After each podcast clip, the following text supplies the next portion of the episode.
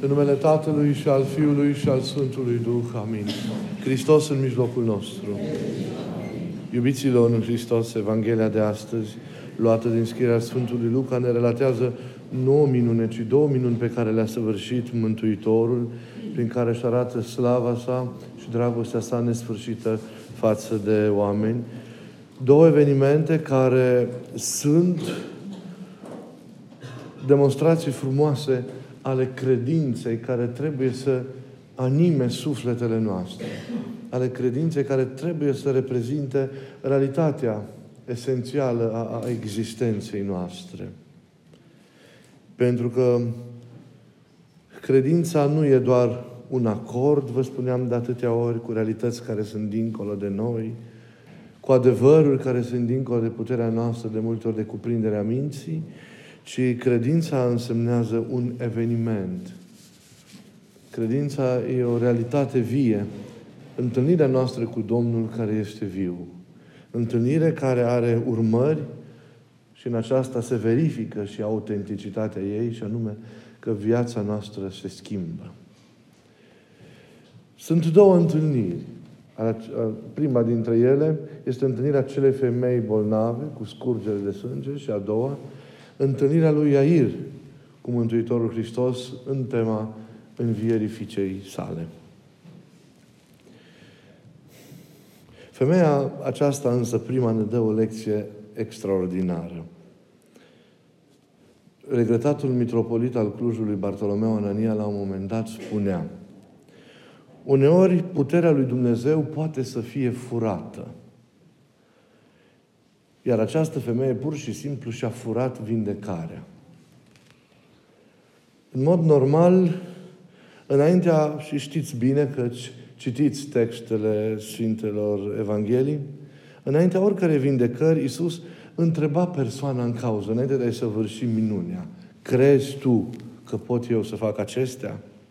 Și primind răspunsul credinței, Hristos săvârșea minunea. La urmă, Vedeți, credința persoanei respective era temelia, temelia vindecării. De data aceasta, însă, iubiților, dialogul acesta nu mai a avut loc. Dar credința a existat.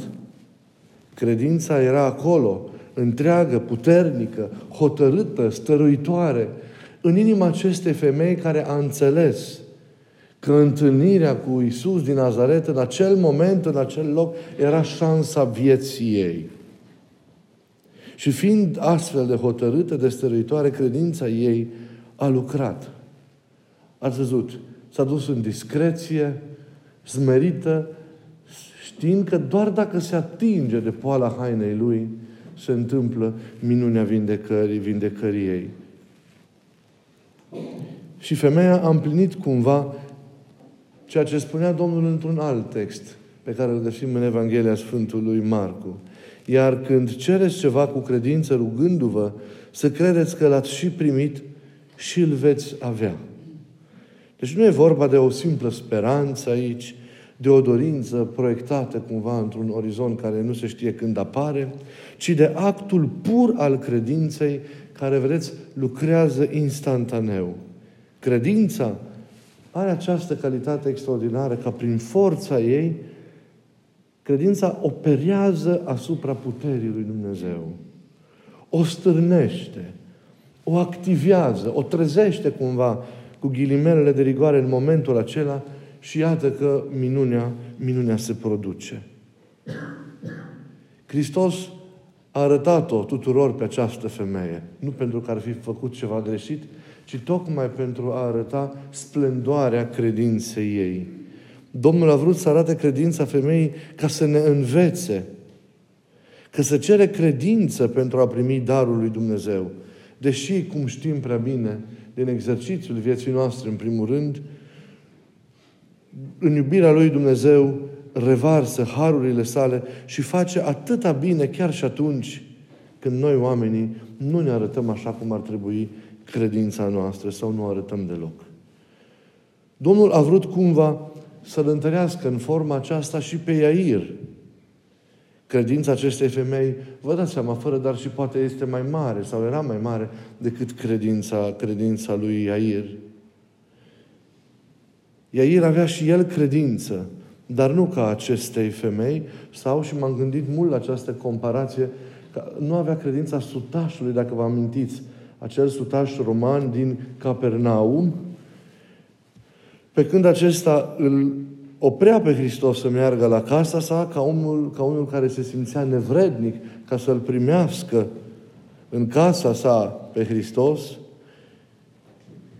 și doar îl ruga, spune numai un cuvânt și se va tămădui sluga mea, Iair l-a chemat pe Domnul să vină la casa sa și să-și pună mâna peste fica sa care murise. Credința lui avea cumva ceva trupesc în ea. Iair cerea de la Hristos un fel de tangibil de vindecare, de parcă ar avea cuvântul lui mai puțină putere decât mâna sa, de parcă glasul care a liniștit furtuna și a vindecat atâția oameni și a scos demonii din, din alții și l-a înviat pe Lazar în Betania, n-ar fi putut să o învieze și pe copila lui Air, la fel de bine ca și mâna. Cu siguranță că mai apoi el va fi învățat că Isus are puterea să vindece în orice chip. Nu numai prin punerea mâinilor. El lucrează prin atingerea hainei, ca și ai mâinii, de departe, ca și de aproape, în drum, ca și, casă, ca și în casă. Oriunde ai fi, credința lucrează. Credința îl stârnește pe Hristos. Credința îl provoacă pe Hristos. Credința obține de la Hristos minunea atunci când acest lucru este cu adevărat necesar. Apoi Mântuitorul merge împreună cu Iair, cu Iair spre casa acestuia, trezind-o în ciuda nedumeririi celorlalți pe copilă, ca și când ar trezi-o dintr-un somn. Și ne dă fiecăruia dintre noi o lecție. O lecție despre ceea ce este în cele din urmă moartea. Realitatea despre care vorbim foarte puțin, realitatea pe care vrem să o ocolim, realitatea de care ne prefacem că nu știm, care este un tabu de foarte multe ori pentru noi, dar ea este o realitate importantă a vieții noastre. Nu pentru că am fi fost creați pentru ea, ci pentru, dator, și datorită faptului că viața noastră, în urma căderii lui Adam, a moștenit-o ca și consecință. Și trebuie să, să o traversăm. Și o traversăm. Pentru că Hristos ne-a deschis o cale. Asumând El însuși soarta noastră, făcându-se ca unul dintre noi, pentru ca pe noi să ne facă asemenea Lui, Hristos, murind, a deschis un drum și a deschis o poartă. Ea nu mai este, cum vă ziceam adesea, un zid de care se izbește implacabil orice speranță umană, ci e o poartă, e o cale prin care trecem fiecare dintre noi de la cele de aici la cele, stătă, la cele stătătoare, din cele vremenice la cele nesfârșite și veșnice. Și care reprezintă cu adevărat pentru noi casa. Pentru că trecem și ne mutăm la cele ale lui Dumnezeu. Ne mutăm în cele ce înseamnă împărăția lui Dumnezeu.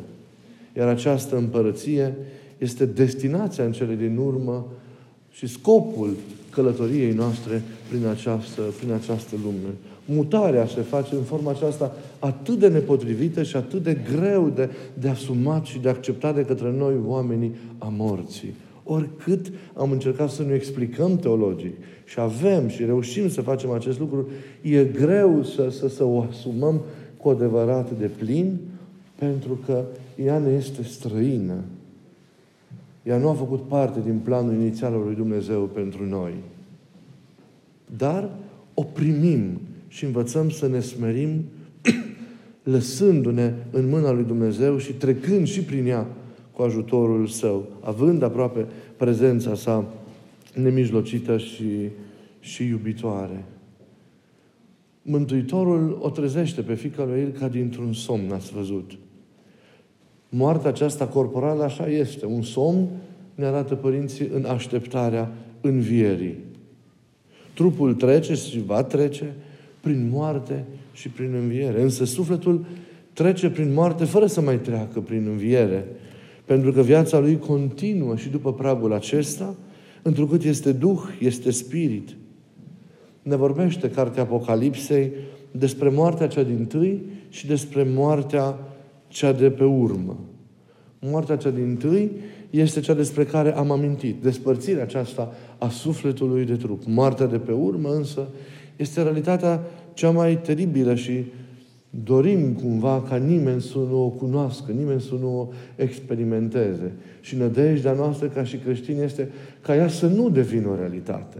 În ciuda spuselor Scripturii, eu personal unul mă încăpățânez și mă rog ca ea să nu devină nicio realitate, niciodată realitate pentru nimeni. Dar nu mai țin lucrurile astea nici de mine. Dar am această speranță. Iar această moarte de pe urmă înseamnă moartea sufletului.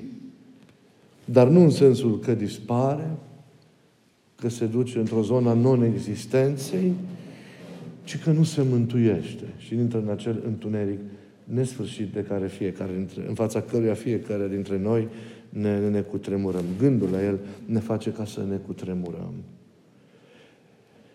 Ei, dar moartea rămâne până la urmă un moment important al vieții noastre. Ultimul mare exercițiu pe care trebuie să-l facem. Ultima mare încercare pe care trebuie să o traversăm. Ultimul mare examen al acestei existențe. O, un examen nu ușor, dar care poate fi și asumat și purtat împreună cu Mântuitorul Hristos. Este întoarcerea acasă, este o naștere. De aceea Sfinții, atunci când sunt trecuți în calendar, sunt trecuți în data morților, cum zicem aici, care de fapt este data nașterilor în cer. Și pruncul, când e în pântecele Maicii sale, se poate întreba cum e afară, e ceva după? Se poate să se îndoiască că e ceva după. Urmează apoi travaliul nașterii, care nu e ușor nici pentru mamă, nici pentru copil, însă, însă, se deschide un nou univers care îl copleșește pe copil și îl cucerește și îl atrage și cu care se identifică. Chiar dacă cumva în subconștientul lui pentru totdeauna vor rămâne amintiri ale petrecerii intime cu mama în pântecele ei. Și lumea aceasta, zicea cineva, e un mare pântec care e pregătit să, să ne nască la un moment dat pentru veșnicie. Și vine și momentul acela al nașterii. Pentru unii mai brusc, pentru alții mai lent, pentru unii mai devreme, pentru alții mai târziu.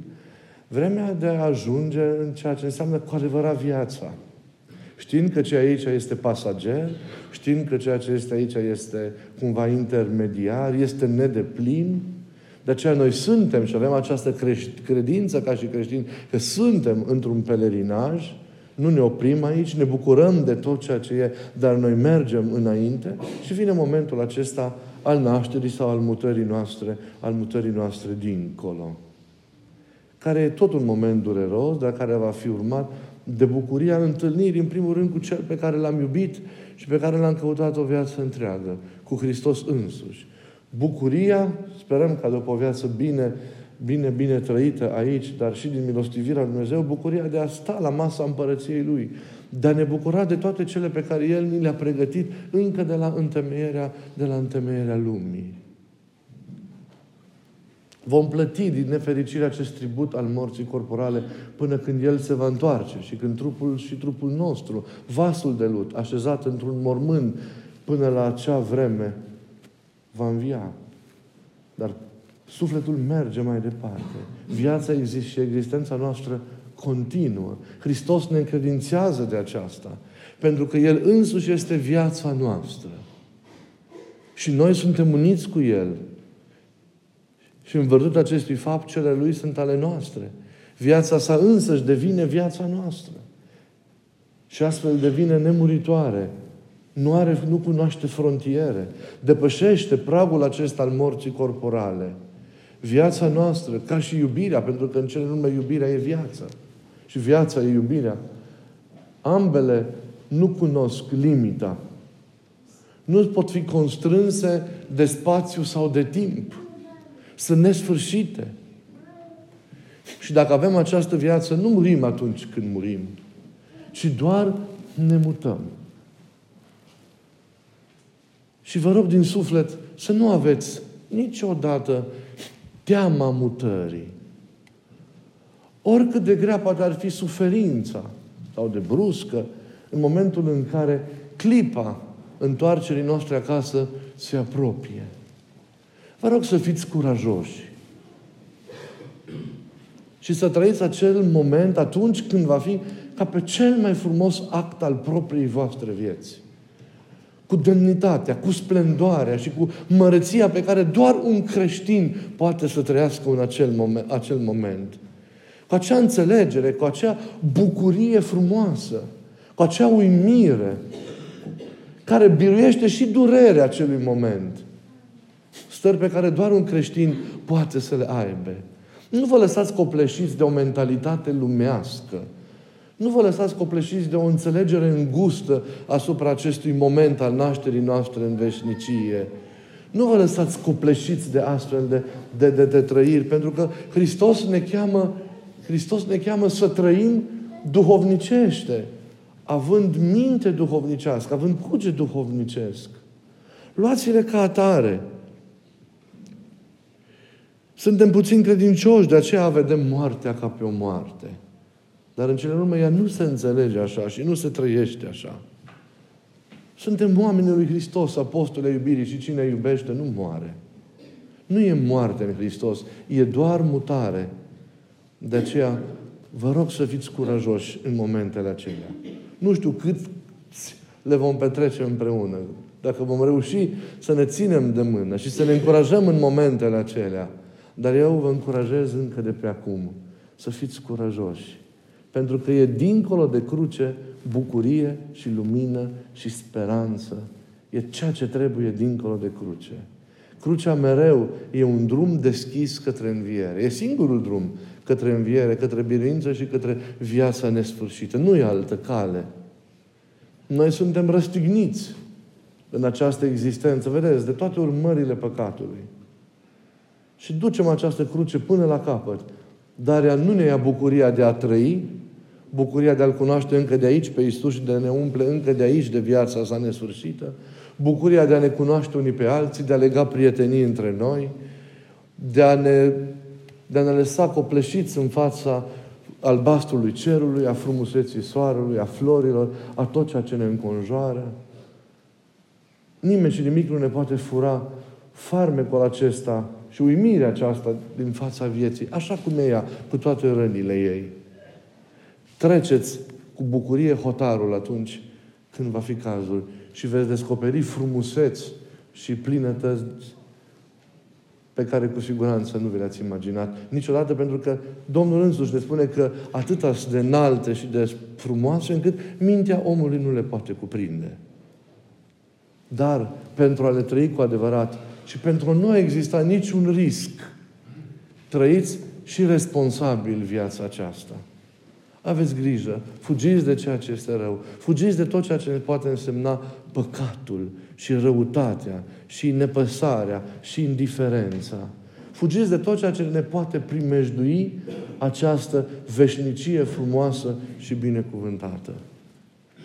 Să fie viața noastră întreagă o călătorie frumoasă împreună cu Cel pe care l-am întâlnit odată și pentru totdeauna pe cărările vieții, pe, cu Isus.